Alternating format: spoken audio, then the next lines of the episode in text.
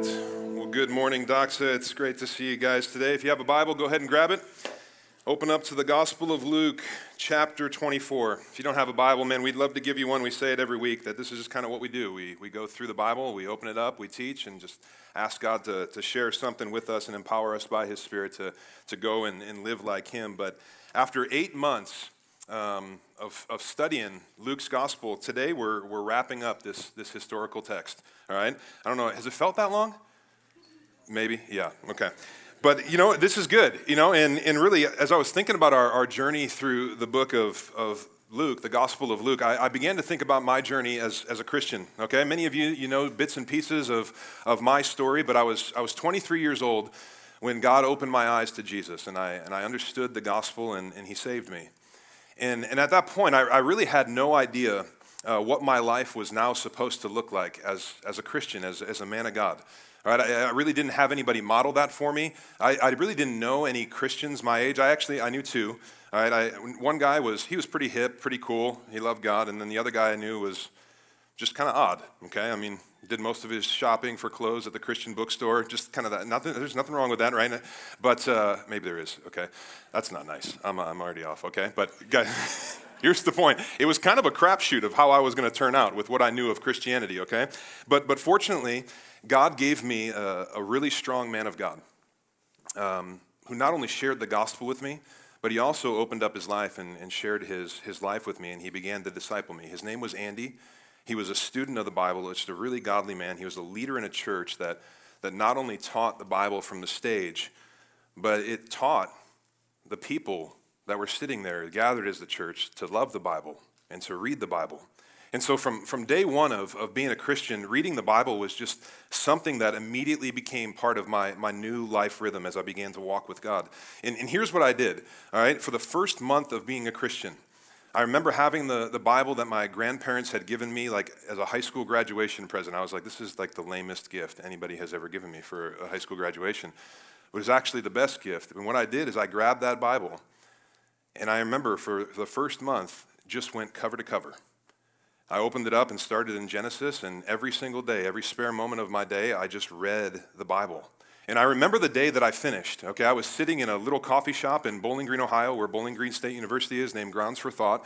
And I was just sitting there, and I read the last few verses of Revelation. And I had this check sheet. I was going to bring it, but I forgot. But it was a check sheet. I just listed off all the books, and I would just put a check mark. And I got done with Revelation, and I put a check mark.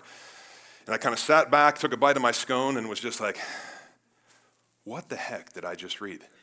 Like, I, you know, I mean, I just had literally, I was just like, I have so many questions. Like, what do I even do? It didn't make sense to me. But Andy, as he discipled me, he explained to me the difference between reading for, for mileage and reading for message. You know, that when we read for mileage, it's like you read a, a news, well, newspaper, you read a story on, on, a, on your app, right? Or, you know, you, you read a magazine or something like that, and you just read.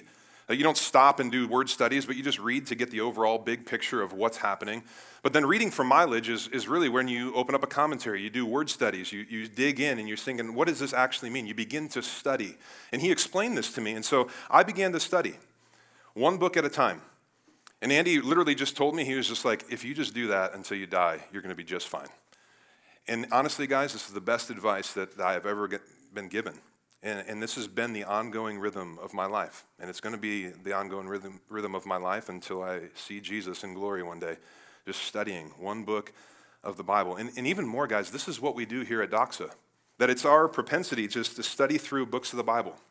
And so far in the life of our church, this is what we've been doing. So we've, we've studied 1 Timothy last summer as we were preparing to launch. We just finished the Gospel of Luke. This summer, starting next week, we're going to jump into the book of Romans. We're not going to study the whole book of Romans, but we're going to look at chapters 5 through 8, which is really the heart of the gospel, and really kind of looking at what gospel doctrine would mean for us in our city, in our, in our lives. And then we're going to do some topical series to round off the summer. But jumping in to the fall in September, we're going to go through the book of Acts, chapter by chapter, and just look at what is the sequel. All right, Luke had the two part writing, the Gospel of Luke and then the Acts of the Apostle. And we're going to look at the early church and, and see what that means for our young church as we seek to live for the glory of God and the good of this city. But as we read and study books of the Bible, guys, we ask questions. We talk about this every week, right? You have to ask questions. You shouldn't just sit there and, and hear me say and be like, okay, that's the truth. You need to search out the scriptures for yourself and to study and say, is, is what he's sharing true? Now, I'm not going to stand up here and say, I'm going to try and trick you. I'm going to say what I think is true, but you need to be searching the Bible for yourself, and we ask questions. And so I want to give you five specific questions that we should be asking as we read the Bible, not even just on Sundays, but for you. This is going to be exceedingly helpful for you as you read the Bible. And the five questions, I want to encourage you guys to write them up. They're going to be on the screens behind me. But five questions that we ask as, as we read through the Bible. Number one, what does the scripture say? All right, and to answer this, guys, as we're reading, we, we, we just check different translations. We do, we do some word studies and we find out exactly what is being said to us in this passage that we're reading. But we don't just stop there. We ask the second question. We say, what does the scripture mean? And here, what we do is we, we seek to interpret what is being said. And that requires us to, to do some study. It requires us to use commentaries and to look at other theologians and pastors and what they have researched and studied and found to be true. We do cultural background studies, all these different things. And I'll, and I'll even say this, guys you need to have a study Bible. All right, you know those big Bibles that people sometimes walk in that are like this thick, right? And they're just like the little kids, or you, you need one of those okay? And the reason is is because it is so hard to interpret it and understand it yourself.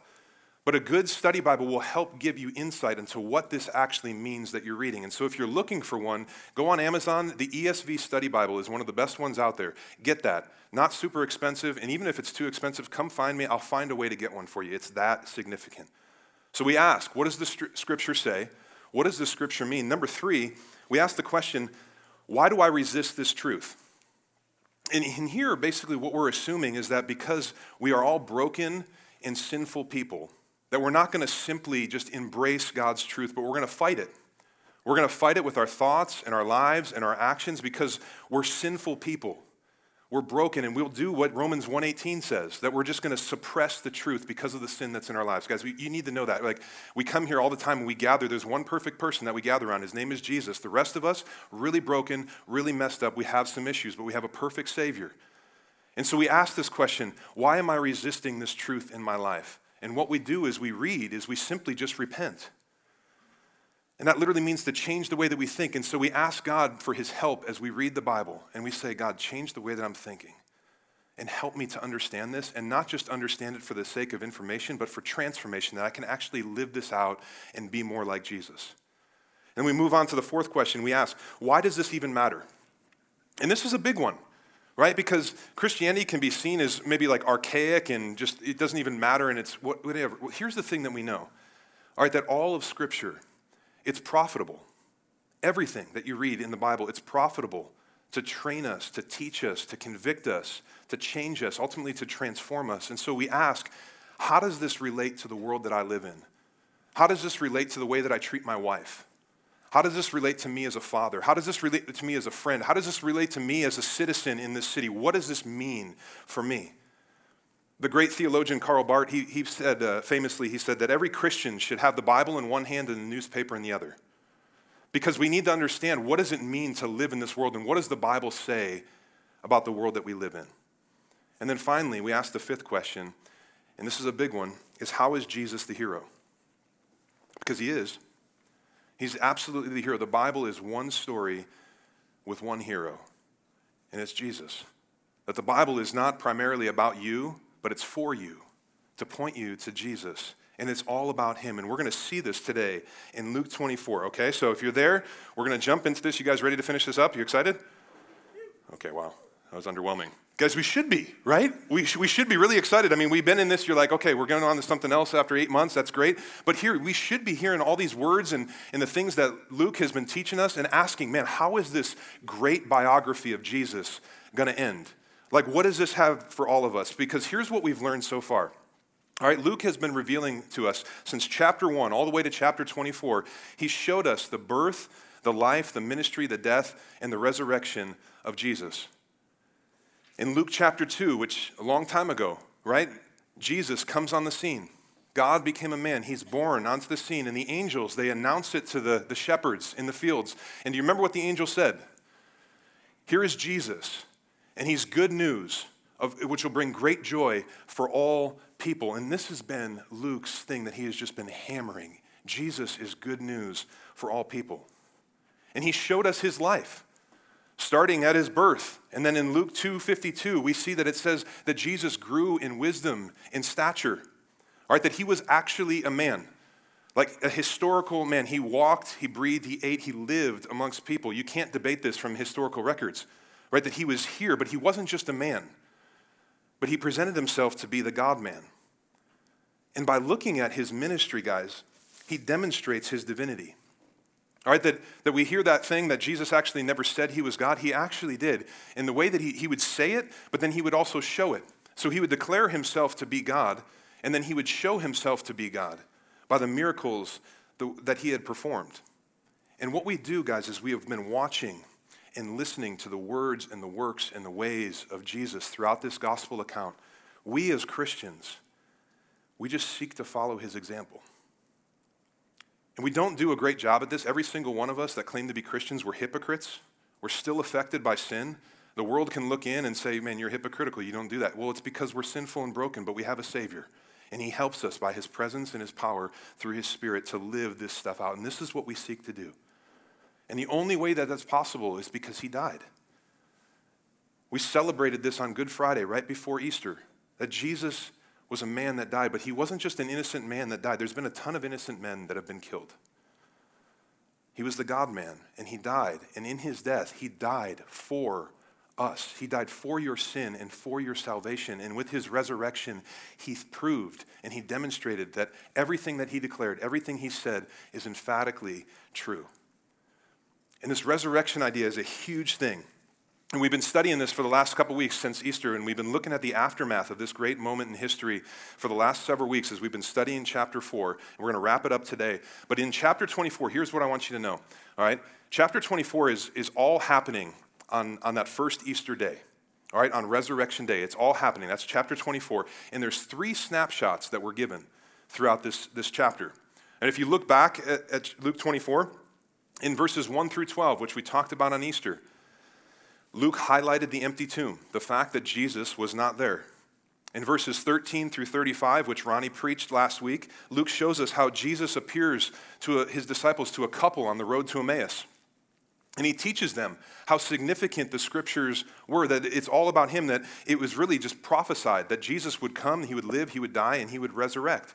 And then today, as we close this out in verses 36 through 53, Luke is going to give us basically Jesus' post resurrection commission to us and to his disciples to take the gospel, which is good news for all people, to take it to all the people of the world. And here's what I want you to know, all right? Luke ends this gospel account with focusing on gospel and mission. Write those two words in the column of your Bible next to chapter 24 gospel and mission. And as we've looked at these three snapshots, we're seeing gospel and mission happen there's a, there's a four part flow that happens throughout all of this. All right, in each one of these snapshots, it starts with confusion, it moves to rebuke, then to instruction, and then witness. This is the four part flow that we see all the way through cha- chapter 24 confusion, rebuke, instruction, and witness. So I'm going to show you what I'm talking about, okay? Luke 24, we're going to start in verse 31. And here's what we see. And their eyes were opened. Okay, this is the couple that's walking on the road to Emmaus. Ronnie talked about this last week. Jesus shows up after his death. He resurrects, he comes, he presents himself to them, and they says that they, they recognized him. And he vanished from their sight. Verse 32. They said to each other, Did not our hearts burn within us while he talked to us on the road, while he opened up the scriptures? And they rose that same hour and returned to Jerusalem. And they found the eleven and those who were with them gathered together, saying, The Lord has risen indeed and has appeared to Simon, to Peter. Then they told what had happened on the road and how he was known to them in the breaking of the bread. So after the crucifixion, Jesus is, is killed, he's, he's buried, he resurrects. The disciples are in a room, all right? And they're, they're hiding out. There's fear there. They're afraid of what's going to happen to them. They don't want to be killed like him. There's confusion. They're like thinking, okay, here's this guy that we've given our life to, we've, we've followed, now he's dead. Like, what do we do now? They're confused, but at the same time, we're seeing that there's some excitement Right? That there's, there's exciting things. They're hearing reports that, that Jesus is alive, that he has risen from the dead. And Peter is saying, Guys, I saw it with my own eyes. These, these women that we thought were crazy, they came and said that the tomb is empty, so I just ran. And Peter ran to the tomb. He ducked down and kind of was looking in, and he didn't see him. He's like, He's not there. And Peter is saying, This is true. This is what's happening. And the excitement in the room is, is, is rising. And then this couple that was on the Emmaus Road, they come in and they just jump right into this conversation and they say, Guys, it is emphatically true that Jesus was just walking with us, He was just teaching us, He's alive. And so there's this anticipation going, and we get to verse 36. And as they were talking about these things, Jesus himself stood among them and said to them, Peace to you. But they were startled and frightened and I want you to underline this next part, circle it in your Bible. And they thought they saw a spirit. So as they're talking, Jesus just shows up. All right? Now we have to pause, right? Because can you imagine that? I mean, sometimes we just read the Bible and we're like, oh, yeah, they were gathered together and then Jesus showed up, right? I mean, but really, like, put yourself in this situation, right? I really want you to imagine that. Imagine that you're like, you just got done with a funeral of your friend or a family member and you're just hanging out, you're eating, you're crying, you're reminiscing on the good old days. And then that person just kind of walks into the room and is like, hey guys, anybody got a sandwich? Like, I'm starving, right? I mean, what would you do, right? This is what happened with Jesus. It would be crazy. Because people, dead people, don't rise and come back to life, right? Wrong. One does. Only Jesus. And this is what makes him unique. Amen? We don't really do that here, do we? right? We can work on that, okay? You can say amen back, okay? But guys, this is what, this is what he did. He, he rises from the dead. He shows up, he tells his friends, hey, and his followers, they, they, and just like we would probably if we were sitting there, they get really, really wigged out, right? And they're just like, I don't know what is going on here. And this is where we see the disciples' confusion. All right, they're just confused. And remember the flow confusion, rebuke, instruction, witness. They thought they were seeing a ghost.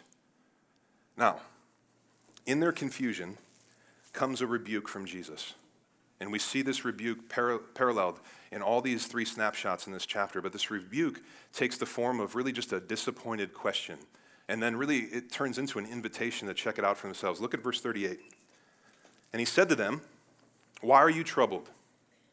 And why do doubts arise in your heart? There's the rebuke, the disappointed question. See my hands and my feet, that is, I myself, touch me and see. For a spirit does not have flesh and bones as you see that I have. Guys, Jesus is just simply saying, I'm alive. And for those of you who maybe you're not Christian and you're here and you're kind of trying to figure out, let me just say, I'm glad that you're here. It's, it's literally one of my highest honors to teach you the Bible. But this is probably where you are like, I lost you, right? You're like, okay, I can get down with like the fact that Jesus was a guy and he lived. But this is just crazy. It's weird. And honestly, I'll be the first one to say, yeah, it is kind of crazy and it's weird. And we as Christians, we just kind of say, yeah, it, guys, it's, it's crazy. But this is why we're so excited, right? Because this has never happened before and it will never happen again. And this is what part of what makes Jesus unlike anyone and everyone who has ever lived in the history of the world. And in the same way that the women are rebuked by the angels at the tomb in verse 5, if you look back to that, and then the Emmaus couple was rebuked in verse 25. The disciples here, they received the same rebuke for their disbelief. And Jesus asks, Why do you doubt? Why are you troubled? And I imagine Jesus just thinking, right, that these are his friends. So he's not like mad and hating them, but he's like, Man, I told you this would happen. Like, didn't you, didn't you listen to my teacher? Like, I, I literally told you that I was going to be killed and then three days later I was going to come back. I, I told you, so why, why are you surprised? Now look at verse 40. And when he had said this, he showed them his hands and his feet. And I want you to underline this next part. And while they still disbelieved for joy and were marveling, underline that. Jesus said to them, Have you anything to eat? They gave him a piece of broiled fish, and he took it and ate it before them. Now, guys, after this moment, there was no doubt that this was not a ghost, but it was the man Jesus. As the disciples hugged him, they, they felt the flesh over bone, right? Some were even had the audacity to, to reach out and to touch the wounds that were on his hands and his feet. And then they all watched him eat lunch, right? And you can't blame him, right? I mean, sleepless night in the garden, and he was killed, starving. He was on a long walk on the road to Emmaus, and he's hungry, right? And so they're like, this ghost is hungry. We just touched him. And then they, they hear him chewing the fish. They're like hearing him swallow. And they're like, this, this is amazing. This changes everything. And their confusion, they have this confusion.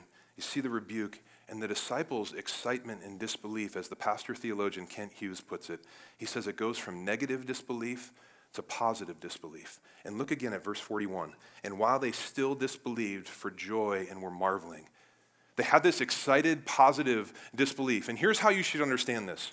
All right, just picture like just a, a bad football team. Right, I'm from Cleveland, the Browns. Okay, it's hard to be a Browns fan. Okay, but just it's, it's like a it's like a football team that's like losing and they're always losing and then it comes down to like the last couple seconds of a, of a game and they're losing and everybody's like packing up and like this is terrible. Why did i buy, buy tickets right? And then all of a sudden they, they intercept the pass and then they run like 200 yards to score a touchdown right?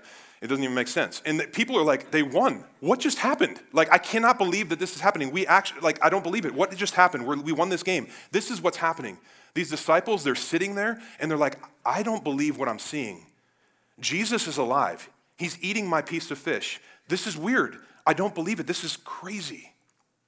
They can't believe what is happening. Because I want you to know this after this moment, the disciples never doubted again. They knew that Jesus was alive. So much so, guys, that every single one of the disciples, the apostles, except for one, were killed for their belief in the risen Jesus. That they kept preaching that Jesus was alive, even in the face of death and being killed. They saw him, never doubted again. And here's what we can learn from this isolated account, which is good news for every single one of us. All right? Two things. I want you to write this down. Number one, sin is not victorious, Jesus is. All right? That Jesus, as he died, he took upon your sin, my sin, the sin of the world. And when he rose, guys, he rose back to life and he literally defeated the sin that separates us all from God. He literally defeats death and sin. And this is good news, guys, because it is for you. It's for me. This is the gospel that through faith, guys, sin no longer controls us. It no longer determines our future. Jesus does because he's victorious over it. So sin is not victorious, Jesus is. And number two, Death is not victorious. Jesus is. The death no longer has the last word because with Jesus, death actually precedes life. And for those who trust in Christ, we have eternal life in glory to look forward to. And Jesus' resurrection proves this and puts a stamp on it. For those of you who are Christians, this wells up in great joy because you realize that you don't have to fear death anymore. And you, even more than just physical death, you don't have to fear eternal death, which is just the eternal separation from God and the terrible conscious reality of hell. You don't have to fear that anymore. There's some people that you wake up in the middle of the night, you can't go to sleep, you think about eternity because God has put that in your heart and you wonder what's going to happen. For us, following Jesus, we don't have to worry about that anymore. We don't have to ask the question. We know. The death is, has been defeated. Jesus has won, and we have victory if we have faith. So we see their confusion. We hear Jesus rebuke them, but then he gives them instruction. All right, look at verse 44. This is key. As he's instructing them, he said to them, These are my words that I spoke to you while I was still with you, that everything written about me, and circle this whole next part, in the law of Moses, the prophets, and the Psalms must be fulfilled. So, as Jesus is instructing them, we need to note that when we look at the parallel accounts, these other three snapshots in Luke chapter 24, all right, they all go from confusion to rebuke to instruction. And when they get to this instruction piece, it always goes back to the scriptures. It always goes back to the Bible. All right, if you look back into earlier on in chapter 24, the women in verses 6 and 7, they're, they're instructed by the angels to say what? They say, Remember what Jesus said. They're confused. They're like, He's not here. And the angel says, Why are you, why are you confused? Remember what Jesus says. And they take him to Jesus' words in 6 through 8, how he prophesied that he would be killed and then raised from the dead. If you look at the couple on the road to Emmaus, right after that, he rebuked them. And then he instructs them in verse 27 that the whole Old Testament was about him and his death and his resurrection. Again, Ronnie taught on this last week. Go back and listen to that message. And then here in our passage this morning, this third event of the resurrection, he instructs his disciples, and once again, he goes back to the Bible. And as Jesus describes his passion, which means his, his death and his suffering, and then he describes his resurrection, he says that this is what the Bible is all about. And so essentially, guys, what Jesus is saying He's saying, I want you to understand me. I want you to understand my life, my death, my resurrection, but I want you to understand it through the lens of Scripture. I don't want you just to experience it. He's like, you need to understand it through Scripture. And this week, I, I read some of uh, Leon Morris, who's a New Testament scholar, and he, he pointed out that the way that Jesus mentions the three divisions of Scripture here as the, the law of Moses, the prophets, and the Psalms actually indicates that there is no part of the Bible that is not about Jesus.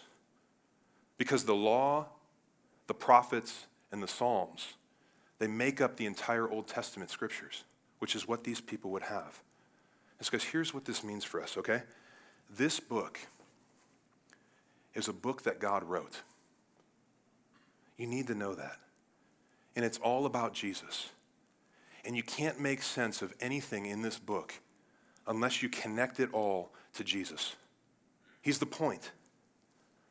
And anytime that this book is, is taught and Jesus is not the focus, it's, very, it's taught in a very poor way because it's all about Him.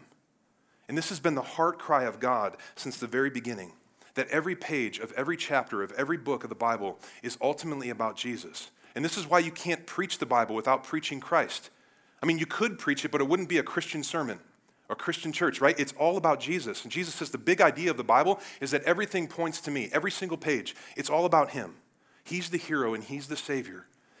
And so, guys, Jesus is saying that for thousands of years, He has sent witnesses and authors and a succession of people to proclaim the promise of the coming of Jesus. And he is the answer to the human predicament of sin, sorrow, suffering, satisfaction, and security. It's about him. That the primary purpose of the whole Old Testament, guys, is so that people would be prepared to hear and see Jesus. And if we rewind back to chapter one of Luke's gospel, do you remember how he started? In verse four, he kind of gives like his purpose statement. He says, I'm writing you so that you can have certainty in all that you have heard. He's pointing back to all these teachings that you've heard. It's, you can know for certain that Jesus has fulfilled it all. And he's like, I want you to know that this is historically and theologically accurate. It changes everything. And so, guys, we need to know that the gospel is weaved throughout all of human history, it's weaved throughout the entire Old Testament. And it's not something new. That from the beginning, this has been God's plan. Now, look back to verse 36 and, or 46 and 47. And he said to them, Thus it is written that Christ should suffer. I want you to circle the word suffer. And on the third day, rise. Circle that word too. Rise from the dead. And that repentance and forgiveness of sins should be proclaimed. Circle proclaimed. In his name to all nations, beginning from Jerusalem. And so, Jesus, as he's instructing the, his disciples from the Old Testament, he summarizes all the Old Testament scriptures by using three words, three verbs suffer, rise, and proclaim. And all of these words are taught throughout the Old Testament. And Jesus is doing that here in chapter 4 or chapter 24. He, he's teaching these, these men and women that, that the law of Moses, the prophets, the Psalms, all of Scripture point to Jesus. This gospel news that's good news for all people. I want to I want to quickly demonstrate this. I can't spend too much time on this. We could spend like an entire teaching series going through this. We can maybe we'll do the next eight months on that. Okay, but here's here's what we do. All right, when we look at what theologians call the, the meta narrative of Scripture, which is just a smart way to say the big story of the Bible, all right, here is what we see Genesis chapter 1 starts off in verse 1 that says, In the beginning, God created. Okay? Now, you fast forward to John chapter 1, the Gospel of John says, In the beginning was the Word, and the Word was with God, and the Word was God. And skip down to verse 14, and the Word came, became flesh and dwelt among us. Jesus was there at the very beginning. He was involved in creation. It started with Jesus. Then you go on to Genesis chapter 3, where sin comes into the world. And sin is just what we all are impacted and infected by. It's anything and everything that's in opposition to who God is and what God says. Sin came into the world through disobedience and messed up the plan. But Jesus, once again, is there. If you write down Genesis 3:15, we call this the proto-evangelium, right? The first gospel. Because in the midst of this sin, Jesus is still there. That it says there's going to come a Savior, that it's going to crush sin and crush Satan and crush death, and He will deliver people from the bondage of sin. Once again, Jesus is there. And then if you go through all the law and the prophets and the Psalms, they're all looking forward to Jesus. It's all about Him.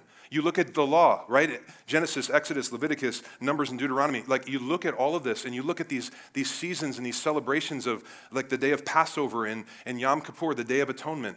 These celebrations, they all point to Jesus, that Jesus has fulfilled. He's become our Passover lamb, that he has become our atonement. It's all connecting to Jesus through the law. You look at the prophets, you look at Isaiah 53, talking about the suffering servant, that this Messiah, the Savior of the world, is going to come and he's going to be crucified and he's going to, he's going to die for the sins of people. It's Jesus.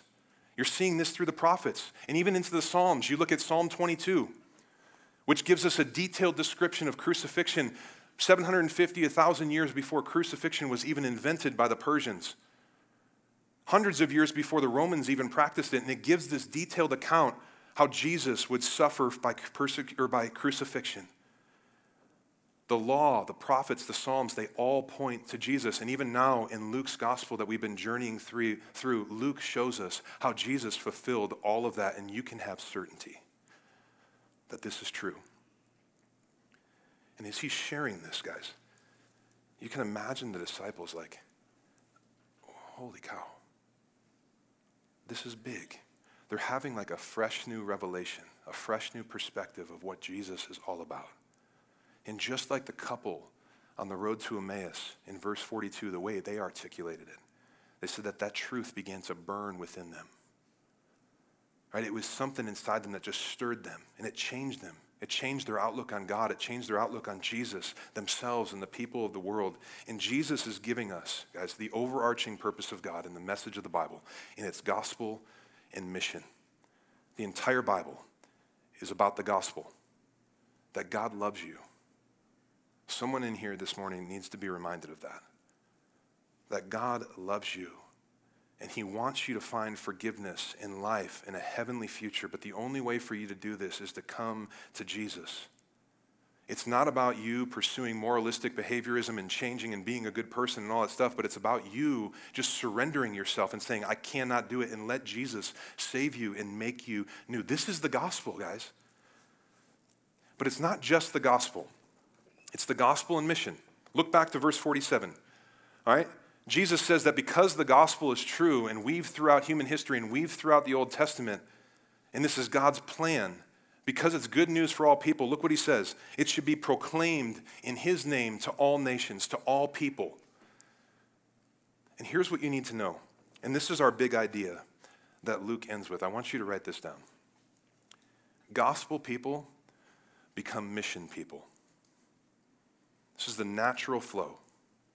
That the disciples are understanding the gospel in a real, full way as Jesus is instructing them. And they become gospel saturated people, the people of God, the redeemed, regenerated family of God, the people who love and follow Jesus with everything they are and everything that they have. And I want you to notice something. It doesn't just stop there. Many people today who love Jesus, it stops there and we just come here and we sing songs and we raise our hands and then we leave here and it doesn't affect any part of our life. It doesn't stop here because the gospel affects people. Gospel people become mission people. And this is the rhythm from the very beginning, all the way back to Genesis chapter 12. If you remember the story of Abraham, Abraham was a Canaanite, not someone who was looking for God, an enemy of God's people, but God broke into Abraham's life in, in Genesis chapter 12, verse 2. And he says, Abraham, I am God, and I want to bless you and be your God. But I don't want to just bless you for the sake of you, but I want you to be a blessing to all the nations. It's, it's, it's the rhythm. Gospel people become mission people. And we see this with the disciples, right? They're, they have this confusion, they hear the rebuke and the instruction, and the response is mission. And the Bible uses the word witness. Right, you've, you probably, maybe you've heard that, right? Good old school Southern Baptist church, we're witnesses of Christ, right? I don't know why I always use a Southern accent, but right? It's witness, it's just mission, it's the natural flow. And again, if we look at the snapshots in, in Luke 24, we see the women. What happens in verse 10? They come, they get rebuked, and they're like, Where's Jesus? He's not in the tomb. And then what do they do? They run back and tell people. They're like, You're not going to believe this, but he's gone and they're proclaiming that Jesus is alive. The Emmaus couple, the same thing. They, they're walking on the road in verse 35. Right? They're walking on the road with Jesus. He's alive. And what do they do?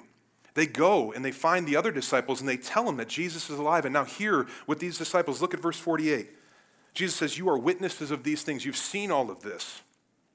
And behold, I am sending the promise of my Father upon you. This is the Holy Spirit of God. But stay in the city until you are clothed with power from on high.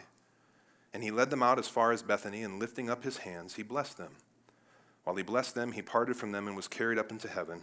And they worshiped him and returned to Jerusalem with great joy, and were continually in the temple blessing God. Guys, the, the Bible is written by those who were eyewitnesses to the life, the death, the burial, and the resurrection of Jesus. And Jesus is telling them this message has to get out it has to be proclaimed. This good news, this gospel news, that there's a God and He loves you. And He lived His life for you. He lived a life that you couldn't live, and He died a death that you should have died because of your sin. But He didn't stay dead, that He's alive now, and He conquered sin, death, and hell. And He's alive and well and reigning as King, and He wants to save you and deliver you. He's saying, His name is Jesus. Get that message out. Go and proclaim this. Now, let me say this, guys. The good news of the gospel is not something that can be shown, it must be said. Uh, and here's why this is significant, okay? There was a, a saint many years ago, right? His name was Francis of Assisi, and there's a saying that may or may not be his, it was attributed to him. You've probably heard this if you've been a Christian for a decent amount of time. But he said, supposedly, preach the gospel at all times and use words when necessary. Maybe you, you've heard that, right? I remember hearing that and being like, oh, yeah, yeah. It's not true. It's just false. We need to preach the gospel. Because with the gospel, when it's preached, that's the only way that people will come to know Jesus. We need to tell Jesus about sin, and we need to tell people about a Savior and I want to clarify this, okay? Because I'm not saying that good words and good deeds should be kind of like divorced and there needs to be a chasm, all right? But I'm saying that good deeds without good words, they don't necessarily lead to salvation. And if we want people to experience Jesus and his salvation, we don't just need to hold doors open for them. We need to tell them about Jesus. We need to tell them the gospel. This is the only way. We need to tell them that, hey, Jesus is God. He's alive, and He's the way and the truth and the life. And no one comes to the Father except through Him. And no one's going to get that by you serving them a meal. They need to hear it. And so hear this through the lens of, yes, guys, we, we love like Jesus loved. We, we serve the poor. We give to the poor because Jesus did all that. We help the oppressed. We seek to, to live from the beneficent good of our city because Jesus did that. And Luke has been hammering this. But hear this, guys. As we love and we care for people, we need to open up our mouth and tell them why. We really do. And as we give and we serve and we help people, it's just like, hey, I want you to know that this isn't because I'm a great person, but anything good in me is just a reflection of Jesus. And so you need to know this. And this hit me. There's a guy in my connection group and his, his family is in India. Not popular to be a Christian there. Right? Persecution is something, you're not just being made fun of, you're, you're being beat up and killed. Okay? And so his dad, being a godly man and a Christian, is seeking to show people Jesus. And there's a lot of people that are just afflicted in the city that are homeless. They live on the streets. And so, what they would do, he told me this story, is, is they would go and they would hand out blankets. And he would, they would go to a poor person while they were sleeping. I think this is what he said. They would go, and while they were sleeping, they would cover them up with a blanket and then kind of like, hey, wake up. This blanket is from Jesus. I love you because he loves you. And they would proclaim the gospel truth as they're providing for their physical needs. This is a beautiful picture of what we need to be doing. And, and I spend any amount of time on this because, guys, it's, it's a fear of mine and, and I think a, a real one that I think that the church can be so filled with, with fearful people that don't say anything about Jesus because they don't want it to be awkward. Right? And they just say, and I've, there's, I've been around guys in our church that have told me, you know, that's just not my thing. I'll leave that to you. I'll love people and I'll give to people. Just tell me the people who I can write a check to. That's kind of my thing, and I'll just hope that they'll come to know Jesus because of that. They won't. That's our job. We're his witnesses. We go and we proclaim the truth. And it's not just our job, guys, but we get great joy from this, leading people to know Jesus. I mean, I hope, I literally pray for all of you that you get to lead people to Jesus. It's the greatest joy of seeing somebody cross from death to life because you proclaim the gospel and you show the love of God and then you open your mouth and say, It's not you, it's Jesus. I mean, if you haven't experienced this, I'm literally am praying for you every day that you would find that and that God would use you because this ignites something in you that you cannot contain. He says, You got to open your mouth. And he says in verse 47 that we should preach the gospel. And he says, preach repentance and forgiveness. And really, what he's saying is repentance, meaning like you need to change the way that you think about yourself and about your sin, that you are way more jacked up than you know, but you are simultaneously way more loved than you can even fathom, and that there's forgiveness for all of that. He says, proclaim it. And this is how we're going to end Luke's gospel, guys, in our study. Gospel people become mission people, witnesses, empowered by the Spirit of God. And it's time for, for the church, for our church, to not just walk with Jesus for personal salvation and, and satisfaction, but for the salvation of all those around us whom God loves. Because think about it, guys. You would not be here as a Christian if someone didn't open their mouth and tell you the good news of Jesus. We got to do it. Jesus has empowered us to continue what he started. And we're going to see this next fall as we get into Acts. In Acts chapter 1, verse 8, right, he says, You're going to be my witnesses. The Holy Spirit's going to come upon you, and you're going to be my witnesses in all the world. Guys, God wrote a book. Jesus is alive. And that changes everything. And that's really all we have here at Doxa. All right? We're, we got one message that we play on repeat. We're like a one hit wonder, okay? And we play it loud and we play it unashamed. That's all we got. It's Jesus. He is alive. And we see it through every page of the Bible. I mean, guys, this is why people are drawn to Jesus, even if they don't believe it. I sat in the Avengers movie the other night. I'm not going to give the spoiler alert, okay? But people were crying at the end of it, like weeping. This girl next to me, I was like, what is wrong? You know? but she's feeling it. Because what is the storyline of that movie? That there's evil that came into the world and kills a bunch of people. But through one man's righteous act, there's salvation. It's the gospel story, and we love it because it's what we're made for. It's Jesus. And we proclaim this, guys, and start proclaiming this in your family. Do it around your kitchen table to your kids, guys, your wives, your neighborhood, your workplace, and just watch it spill out through the nations. Let's pray.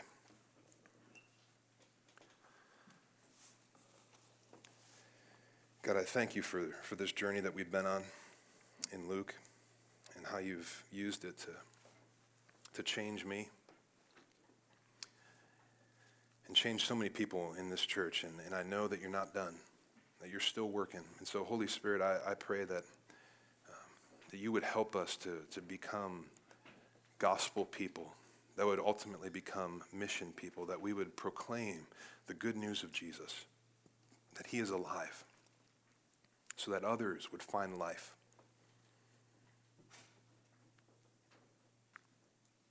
And so, God, I just ask that you would just give us a vision for our life. Help us to overcome that fear of opening our mouths for the sake of somebody else knowing you, just like somebody did for us.